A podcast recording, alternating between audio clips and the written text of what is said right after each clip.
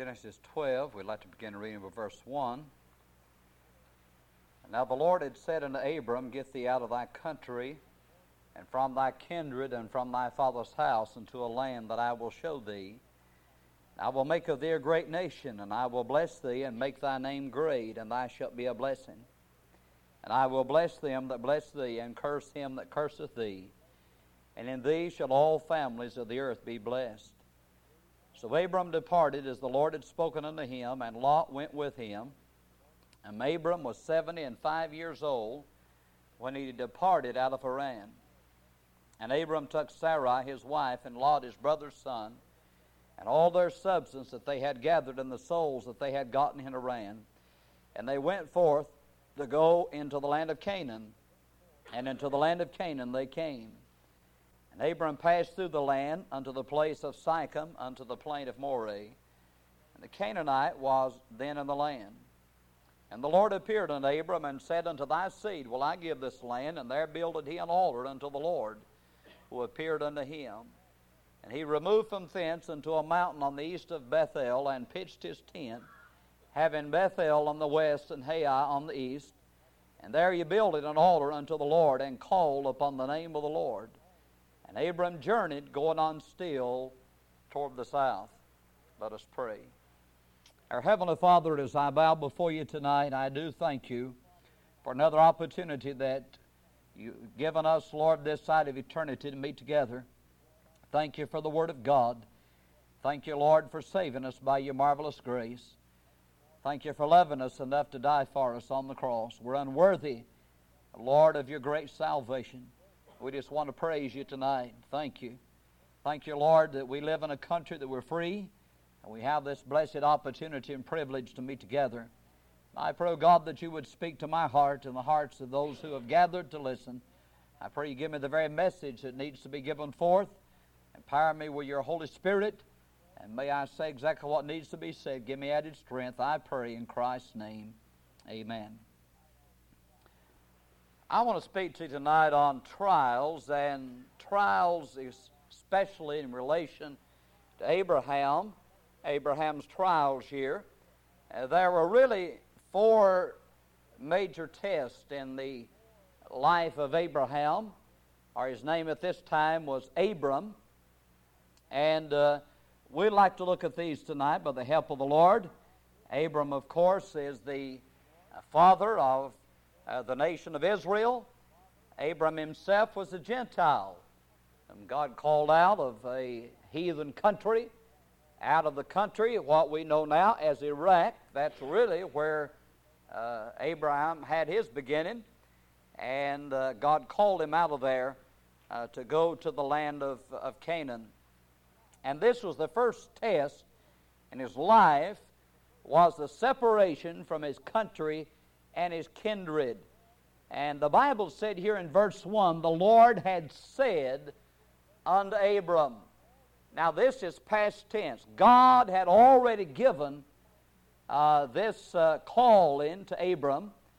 And if you study the previous chapter, you will find that his father uh, comes along. Now, uh, where his father uh, come to the Lord after God uh, dealt with Abraham, it is not stated specifically. It is stated in the book of Joshua that uh, the uh, that Abram's father and and uh, relatives worshipped idols at uh, at one time, and so evidently, since he takes Abram and the family and leaves with him, uh, it would seem to indicate that uh, that his father maybe come to the Lord and accepted Abram's God but uh, they spend these years at Haran there, and God had uh, previously spoke to Abram there to get out of his country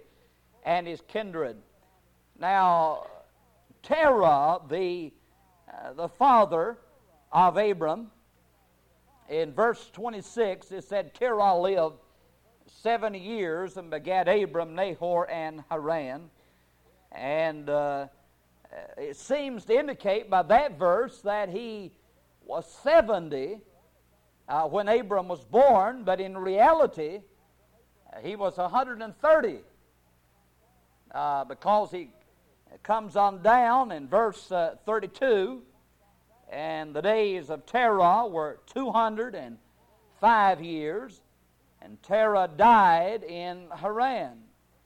Then in verse 5 of chapter 12, and Abram took Sarai his wife, and Lot his brother's son, and all their substance that they had gathered, and the souls that they had gotten in Haran, and they went forth to go into the land of Canaan, and uh, into the land of Canaan they came. Verse 4 said, So Abram departed as the Lord had spoken unto him, and Lot went with him, and Abram was seventy and five years old uh, when he departed out of Haran. And his father died at Haran at 205. And Abram is now just 75, so that would make his father 130 when Abram was born. So he lived a long life, and uh, was uh, brought, these children were born uh, in his old age, really, here. Now, turn, if you will, to the book of Acts, chapter 7, and uh, we'll learn a little more about this story. In the book of Acts, chapter 7, and Stephen is, uh, is preaching in this chapter, in Acts chapter 7, in verse 2. And he said, Men, brethren, and fathers, hearken the God of glory appeared unto our father Abraham when he was in Mesopotamia, before he dwelled in Haran, and said unto him, Get thee out of thy country, and from thy kindred, and come into the land which I shall show thee. Then came he out of the land of the Chaldeans, and dwelled in Haran, and from thence, when his father was dead, he removed him into this land wherein ye now dwell. And he gave him none inheritance in it, no, not so much as to set his foot on. Yet he promised that he would give it to him for a possession, and to his seed after him when as yet he had no child. Now, uh, we see here that uh, God appeared to Abraham uh, there uh, and uh, gave him this revelation now, he did that when he was still in Ur the Chaldees, when he was still in Mesopotamia. And he said, I want you to leave your country, and I want you to go to a land uh, that I will show you. And uh, so the commandment was given uh, a long time before he actually entered the promised land. Uh, you know, incomplete obedience is disobedience. Sometimes we just, uh, in the trials, we halfway obey the Lord. And this created problems for Abram, as we'll see in a little while. But uh, uh, in Hebrews chapter 11 and uh, verse 8, the Bible said, By faith, Abraham, when he was called to go out into a place which he should to receive for an inheritance, obeyed and he went out, not knowing whither he went. By faith he sojourned in the land of promises in a strange country, dwelling in tabernacles with Isaac and Jacob, the heirs with him of the same promise. For he looked for a city which hath foundations, whose builder and maker is God. Now, when he talks about uh, not knowing whither he went, he was talking about the land of Canaan. And God called him to go to uh, a land that uh, God didn't just say, I want you to go to the land of Canaan. I want you to go to Palestine. He didn't tell him that. You know, God doesn't always tell, give us the whole story at the beginning. Have you ever noticed that? In fact, uh, I think seldom does God do that. Uh, the Bible talks about the trial of our faith. And, you know, uh, we want to see the whole picture. God doesn't show us the whole picture, He shows us part of it. And the Lord revealed Himself to Abraham. The Bible said He appeared to him. So that means He must have come in a bodily form, in an angelic form or whatever, and talked face to face with Abraham. And Abraham, of course, had to believe. He had to believe this was really God talking to him. Uh, that uh, this wasn't some man or an hallucination in his mind, but this was really the God of heaven revealing himself there to Abram. And he said, I want you to leave your country, I want you to leave your kindred, and I want you to go to a land that I will show you. The Bible said he obeyed, and he went out not knowing whether he went. Now, first, he doesn't obey because the Bible said, back in chapter 11 of, of Genesis, uh, that uh, uh, in verse 31, and Terah took Abram his son, and Lot the son of Haran his son's son, and Sarai his daughter in law, his son Abram's wife, and they went forth with him from Ur of the Chaldees to go into the land of Canaan. They, they came in unto Haran and dwelt there. And uh, the days of Terah were 205 years. Terah died in Haran. So they, they spend some time, uh, you know, in Haran there. Instead of going on to the land of Canaan, instead of leaving, he left his country, but he didn't get to the to, to Canaan land. And uh, uh, he didn't leave his kindred, did he? And God had told him there in chapter 12, verse 1, the Lord had said unto Abram, Get thee out of thy country and from thy kindred and from thy father's house into a land that I will show thee. See, God had told him that when he was in uh, Ur of the Chaldees. He said, I want you to leave your country, I want you to leave your kindred, and I want you to go to the land that I'm going to show you. Now, Haran was not that land because this was a city and it was, it was uh, on the main route, and, and uh, you know, th- this wasn't the place God, uh, God had pointed out. And uh, he got his father along, and he's got his nephew Lot along, and uh, many years. You know, uh, there's many lessons can be learned from this story. And that uh, God, you know, Can- by the way, Canaan land is not a type of heaven. It is a type of spiritual maturity and going all the way with God and maturing in the faith. And, and many times we as Christians, you know, we get bogged down along the way. I don't know the situation that may have been involved in this journey. It was a long journey from uh, the Ur of the Chaldees to Canaan. It was a long trip, and, and uh, I don't know that may have been involved there.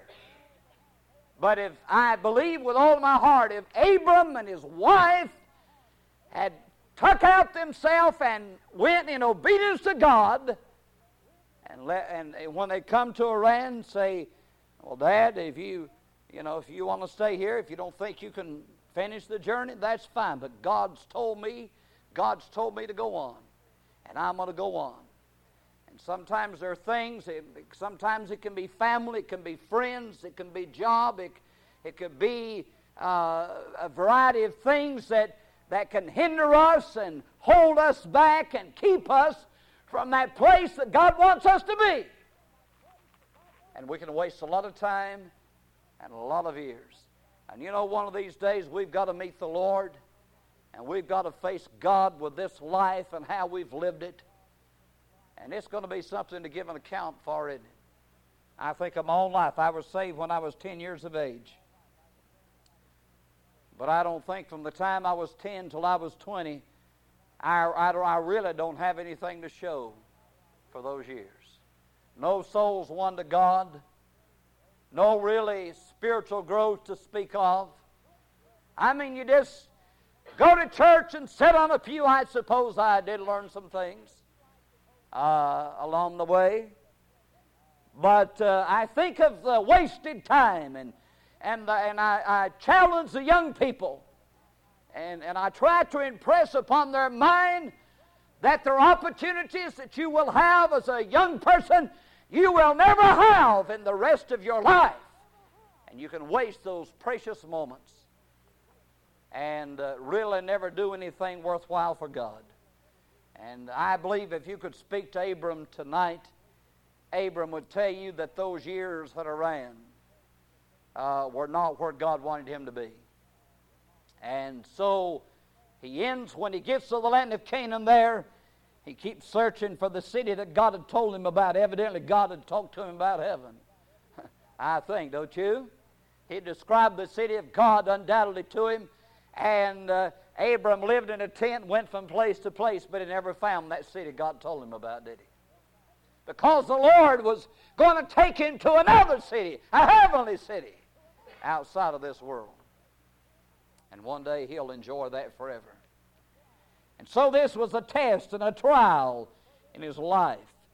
Then verse 10 on, he talks about his the famine coming and him going down there to Egypt.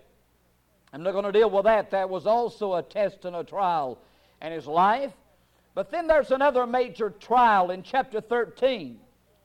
And uh, you find there, of course, in the first part of this chapter, that uh, uh, Abram goes back there to Bethel, and, and there he uh, uh, makes an altar and calls on the name of the Lord. And then verse 5 And Lot also, which went with Abram, had flocks and herds and tents.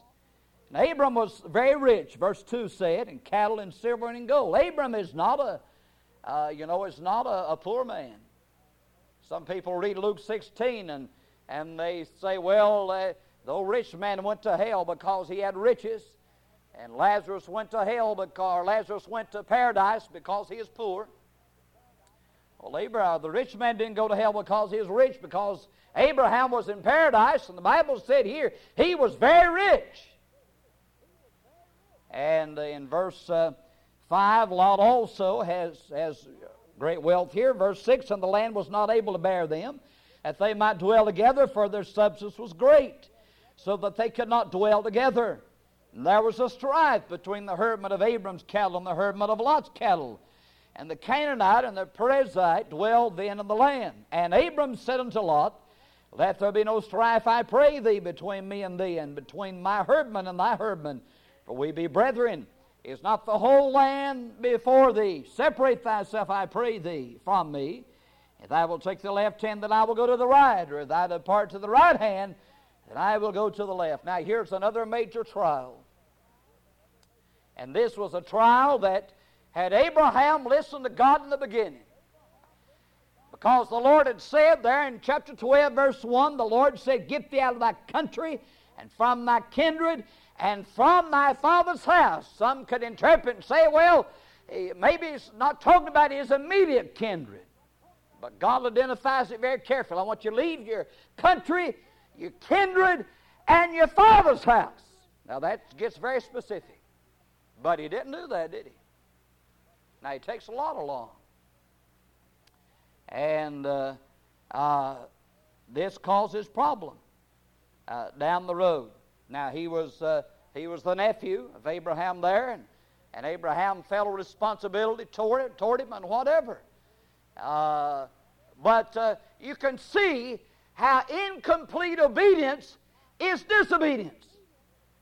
You know, there's the permissive will of God. God allowed him to take Lot, didn't he? Should he have taken him? Here's conflict. Here's problems. It's just like, you know, uh, in, in marriage. God says a believer in Christ should not marry an unbeliever. A Believer in Christ should not be dating an unbeliever. Now, if a believer is intent on marrying an unbeliever, God will let him get married. But I'll guarantee you there'll be conflict. There'll be problems. Someone said uh, if a child of God marries a child of the devil, they'll have the devil for a father in law, and that makes for a bad company. and uh, so, uh, you know, we don't have to we don't have to completely obey God, but we do have to suffer the consequences of our decisions. Sometimes we begin, you know, I think some of the things that we pray about, oh God, take this away. Oh God, remove this. Lord, get this out of my life. And some of it is nothing but the consequences of our decisions. The reaping of what you sow. God will forgive. Yes, I believe that. If a person disobeys God and sins against the Lord, God will forgive them if they'll confess it but it will not change the consequences of their sin.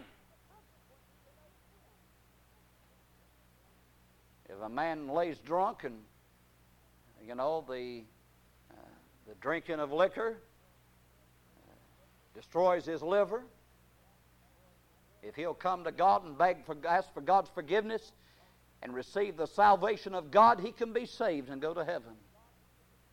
But he'll still have a bad liver. That does not change the consequences of his sin. And so, Abram here and Lot, there's a disagreement. They, they're evidently very wealthy. They must have great herds. And there's a strife, there's a conflict. And I think the conflict is, I think it's evident in the story if you read the rest of the chapter. I, I think the conflict is primarily uh, the, the fall of Lot. And Abram showing a man of real character. Abram was the man that God called. He's the one that knew the Lord. And by the way, Lot was saved. Abram, I believe, had led him to God probably. And uh, uh, so uh, Abram was the elder. It was really his right to choose. He was the one that had made the journey initially. And Lot came along. But Abram, being a man of character, he said, I'm going to let you choose. He said, If you take the right, I'll take the left. You take the left, I'll take the right. He said, We're brethren, we're kinfolk, and I don't want there to be any strife. And you know, that's the way we, that's the, you know, most conflict that arises in families and arises in churches and arises in people's life is a result of pride. I want my way, and I'm not giving an inch. I'll have my way or else. And the Bible said, why don't you suffer wrong? What the Lord teach? If a man smites you on one cheek, you turn the other. Then someone said, knock him down. That's not what the Bible says. you know what the Lord is teaching? He's teaching that, that you give up your rights for the sake of unity, for the sake of the body you forfeit your, you may be in the right, but you forfeit your rights. That's real care. That's what Abram done. Abram done here. He forfeited his right. Lot showing that he was backslid on God. He, he looks at the plain of Jordan. He sees the green grass. He sees everything. He knew. He knew those people of Sodom are wicked before God exceedingly. The Bible said he was aware of that, but he would not have made the choice anyway. Just like many today. They know what the Bible said, they know what God says, but they're determined to have their way, regardless. And that was the case of Lot. He saw that grace and he said, That's what I want. And I don't think Lot headed down to Sodom. In these years of pastoring, generally I don't see folks just backslide very quickly. It's usually a gradual process. And it's, it's amazing that folks can't see what's happening sometimes. They can't see what the devil's doing to them. I don't think Lot headed to Sodom with those homosexuals. I believe he stayed away from the town. But gradually, he ended up there. The Bible said he vexed his righteous soul from day to day with their unlawful deeds. You say, what kind of people were they? When the angels of God come down to drag Lot out of the city, to get him out of the city, they try to rape the angels, the men. That's how far gone they were. The Bible said, as it was, so shall it be. But Lot made a tragic mistake. This was another trial. And you find later in the story how that Abram has to go, uh, you know, deliver Lot. They're invaded by an army, and he has to go deliver them. And Abram never lost his love and never lost his concern for Lot. You know, there's a great lesson there. Even though Lot was a backsl- backslidden on God, Abram still loved that boy or that man. He still cared for him. He could have said, Well, you know, he's, he's, he's done nothing but make foolish mistakes. He, he should not be there. And uh, uh, he could have made excuses and blamed Lot, but he, but he never did. In fact, when God, when the Lord comes down to destroy Sodom and Gomorrah there with the fire of God, Abram begins to plead with the Lord. He knows that Lot's down there, and he said, If there's 50 righteous, Lord, will you spare the city? And the Lord said, I'll spare it if there's 50. And it comes on down 40 and 30 and on down to 10. If there's 10 people down there. The Lord said, If I can find 10, I'll let them all live. And this worldly crowd hates and despises fundamental Bible believers in this country. But I want to tell you, it's the born again child of God that's withholding the wrath of God upon this sin cursed nation. Even though Lot, Abraham could have said, Well, let him die with him, got no business down there. But I find a wonderful type and picture of the Lord Jesus Christ in Abram there, pleading and begging God for mercy. Lord, don't destroy the righteous with the wicked. But God couldn't find ten. But in His mercy, He got Lot and his two daughters out and destroyed the city. But this was a great trial in the life of Abraham.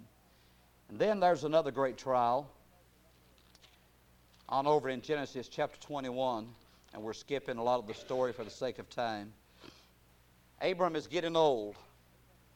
Abram is uh, 85 or 86 there and his wife is about 10 years younger. And God began promise. He told Abraham, Look at the dust of the earth. I'm going to make your seed like that. Abraham began to wonder, how's God going to do this? He had no child. His wife is too old to have children. But God made a promise. And I want to say to you tonight, when God makes a promise, they, nothing can stop that promise. Nothing. So they discuss it. Probably Abram and Sarah, they, they discuss the problem and, and uh, wonder, wonder how God's. We know God will keep His promise. God will not break His word. But how's God going to do this? I can't have any children. So they decide on a plan. Sarah had an Egyptian handmaid, and she said, I'll give you my handmaid, and the child will be legally mine because she's a slave, she's a servant. I own her, and therefore, if she has a child, I'll own the child. And God will fulfill the promise this way. Abram agrees. Hagar conceives and has a boy baby, Ishmael. You want to know why the Middle East is a, a boiling cup and why they can't get along? It's been that way for a long, long time. And if you think that, uh, that they're going to solve those problems, they're not going to solve them for long. You know, I read the story, I see the situation there, you see it on the news and all, and I think of that situation, and I think of the long term effects of disobedience. Here's a trial, here's a test. Makes a mistake. And Thousands of years later, we're still paying. People say, well, it's my life. I don't affect nobody but myself. Well, that's just not so, is it? And so Ishmael's born. And then later, God comes to Abraham and said, Abraham, I've come to give you the child. Oh, my. A child? Lord, you know how old I am? I'm 99. My wife's 89. Abraham laughs. well, you laugh. You know, what if I got up one, I got up here one Sunday and I said, You're not going to believe this. 90 year old woman had a baby this week. Her husband's a 100 some of these supermarket papers, you might see that in them. but you probably don't believe it. but I'll tell you, this is the true story here.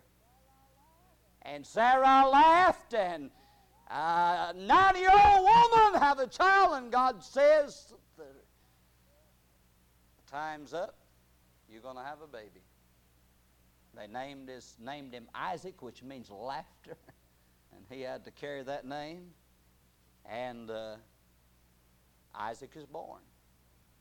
Time goes on. You study this out, uh, Ishmael's about 18 or 19 at the time. In chapter 21, and of course, the son of Hagar, verse 9, Sarah saw the son of Hagar, the Egyptian, which she had borne unto Abraham, mocking. Wherefore she said unto Abraham, Cast out this bondwoman and her son, for the son of this bondwoman shall not be heir with my son, even with Isaac. And the thing was very grievous in Abraham's sight because of his son. And God said unto Abraham, Let it not be grievous in thy sight because of the lad and because of the bondwoman. And all that Sarah has said unto thee, hearken unto her voice, for in Isaac shall thy seed be called, and also the son of the bondwoman will I make a nation, because he is thy seed. And of course, then Hagar is, uh, goes out in the desert, the desert area there. And the story goes on, and how God looks after him and cares for him there. But now this, this was a great trial. Now I realize that I realize that this, this son was the son of a, of a slave girl, but nevertheless he was still Abraham's son, and he loved that boy as you would love your son. And there's conflict. There's conflict. And I don't care what you say. You know, if a person disobeys God and and in the matter of marriage and remarriage and all this sort of thing, if they disobey God, God will forgive them. But there's going to be conflict. Just like there was conflict here, there's conflict. And there was conflict between these boys, and God said, You got to put the servant girl out with her boy. You disobeyed me. You made a mistake in this situation, and she's got to go. And the promise is going to Isaac. Now, that was a real trial. And it was a test brought on by his action, by their action. They made the decision. They made the decision not to do it God's way, to do it their way, and they paid the price. They paid the price for disobedience in this trial. And there's many lessons to be learned from that. Now, there's one other trial I'd like for us to look at. This is the greatest trial of all, and that's in chapter 22 of Genesis. In verse 1, it came to pass after these things that God did tempt Abraham and said unto him, Abraham, and he said, Behold, here I am. And he said, Take now thy son, thine only son Isaac, whom thou lovest, and get thee unto the land of Moriah, and offer him there for a burnt offering upon one of the mountains which I will tell thee of. Now it's interesting there. Take now thy son, thine only son. Didn't he have another son? Well, yes, he did. But a son of disobedience, a son, uh, you know, he talks about that in reference to the law and all that, to lessons can be learned. But here, as far as the promise, this is the son that God recognized. Take your only son and offer him there for a burnt offering. Now, what a test. What a test. What a trial. Abraham had waited all this time for this boy. And God gave him the boy in his old age. This was a supernatural act of God that this child was born. But he said, Now I want you to take your son and I want you to offer him as an offering to me on one of the mountains. I'll tell you, now here's this test again. Just like you spoke to him in the land of Canaan. I want you to go to a land that I'll show you. And the Bible said he went out not knowing whither he went. Now he said, I, I want you to take your boy and I want you to offer him on a mountain. He could have said, Which mountain? God said, I'll tell you when, when I need to tell you. You disobey me. There's no indication that Abraham hesitated one bit. There's no indication he asked God, Lord, what you must, you know, you I, I can't be hearing you right. Lord, uh, this is the Son. This is the one that we waited all these years for. This is the Son of promise. This is the one that you said the promise would go to. Lord, uh, and after all, could God be really uh, talking about a, a human sacrifice? Does God believe in human sacrifice? Some say, well, no, God, God don't believe in human sacrifice, doesn't he? What was Jesus? Was he a sacrifice or not? I don't believe, you know, the heathen in the Old Testament, they offered their sons and burned them on to Molech and, and these false gods, and they had this god, you know, uh, hollowed out, and, and they built a fire in there, and that fire would burn, and those arms of that false god would glow red hot, and they'd take their son or daughter and lay them on those red hot arms. The depth of false religion. God doesn't accept that kind of sacrifice, but Jesus was the sacrifice that he would accept, the only human sacrifice. But he's using the illustration of this. But the Bible said in the book of Hebrews that Abraham believed God would raise him from the dead if necessary. God had taught Abraham a lesson. He simply he believed that God would never fail to fulfill his promise. He'll do what he promised. And Abraham takes his son and on the third day, God chose him place. He takes the lad, he leaves his servants, he takes the lad, the wood, the fire, and the knife. Isaac said, Here's the fire, the wood, where's the lamb? Abram says God will provide the lamb. He was the lamb. And they go on and Abram builds the altar there, puts the wood down, finds his son. No indication of any struggle. Now that tells me that Abraham had to really be teaching that boy something. Tells me that Isaac had to be saved. It probably tells him the story. Maybe as they're going up the mountain, tells him the story how God talked to him over in Mesopotamia, how God directed him, led him to the land there, how God gave him, Isaac tells him the story, how God gave him to him in his old age. And he said, Son, you're a miracle boy. You're here because God brought you here. He probably told him the story about how the Lord talked to him, how God appeared to him, and how he told him the message of the gospel. The Bible says in John that Abraham, Jesus said, Abraham saw my day and was glad. Abraham knew about Jesus. How did he know? He knew because God had told him. God had told him about it. And he tells Isaac all this, and he puts him on the altar as a sacrifice. And he draws back the knife. And I believe he told Isaac, he said, Son, don't you worry. He said, God, he said, I'm going to have to kill you. I'm going to have to offer you because this is a picture I believe God, God showed this to Abraham. This is going to be a picture of, of the sacrifice God's going to make for the sins of the world. And I've got to do it, and I've got to kill you. But God will raise you from the dead. Son, don't you worry. He'll raise you up. Draws back the knife to kill his son. And the Lord speaks to him from heaven and said, Abraham, Abraham! Said, Look over there, Abraham. And he looks over, and there's a ram caught in the thorns in the thicket with his horns there. He said, Untie your son, Abram. Go get the ram over there. Put it on the altar. And that's what God done for us tonight. We got untied. and the lamb put on the altar in their place. The Son of God died in their place. Talk about two happy people and they come off of that mountain. the great trial of Abraham. But this is one he passed with flying colors. Trials, test.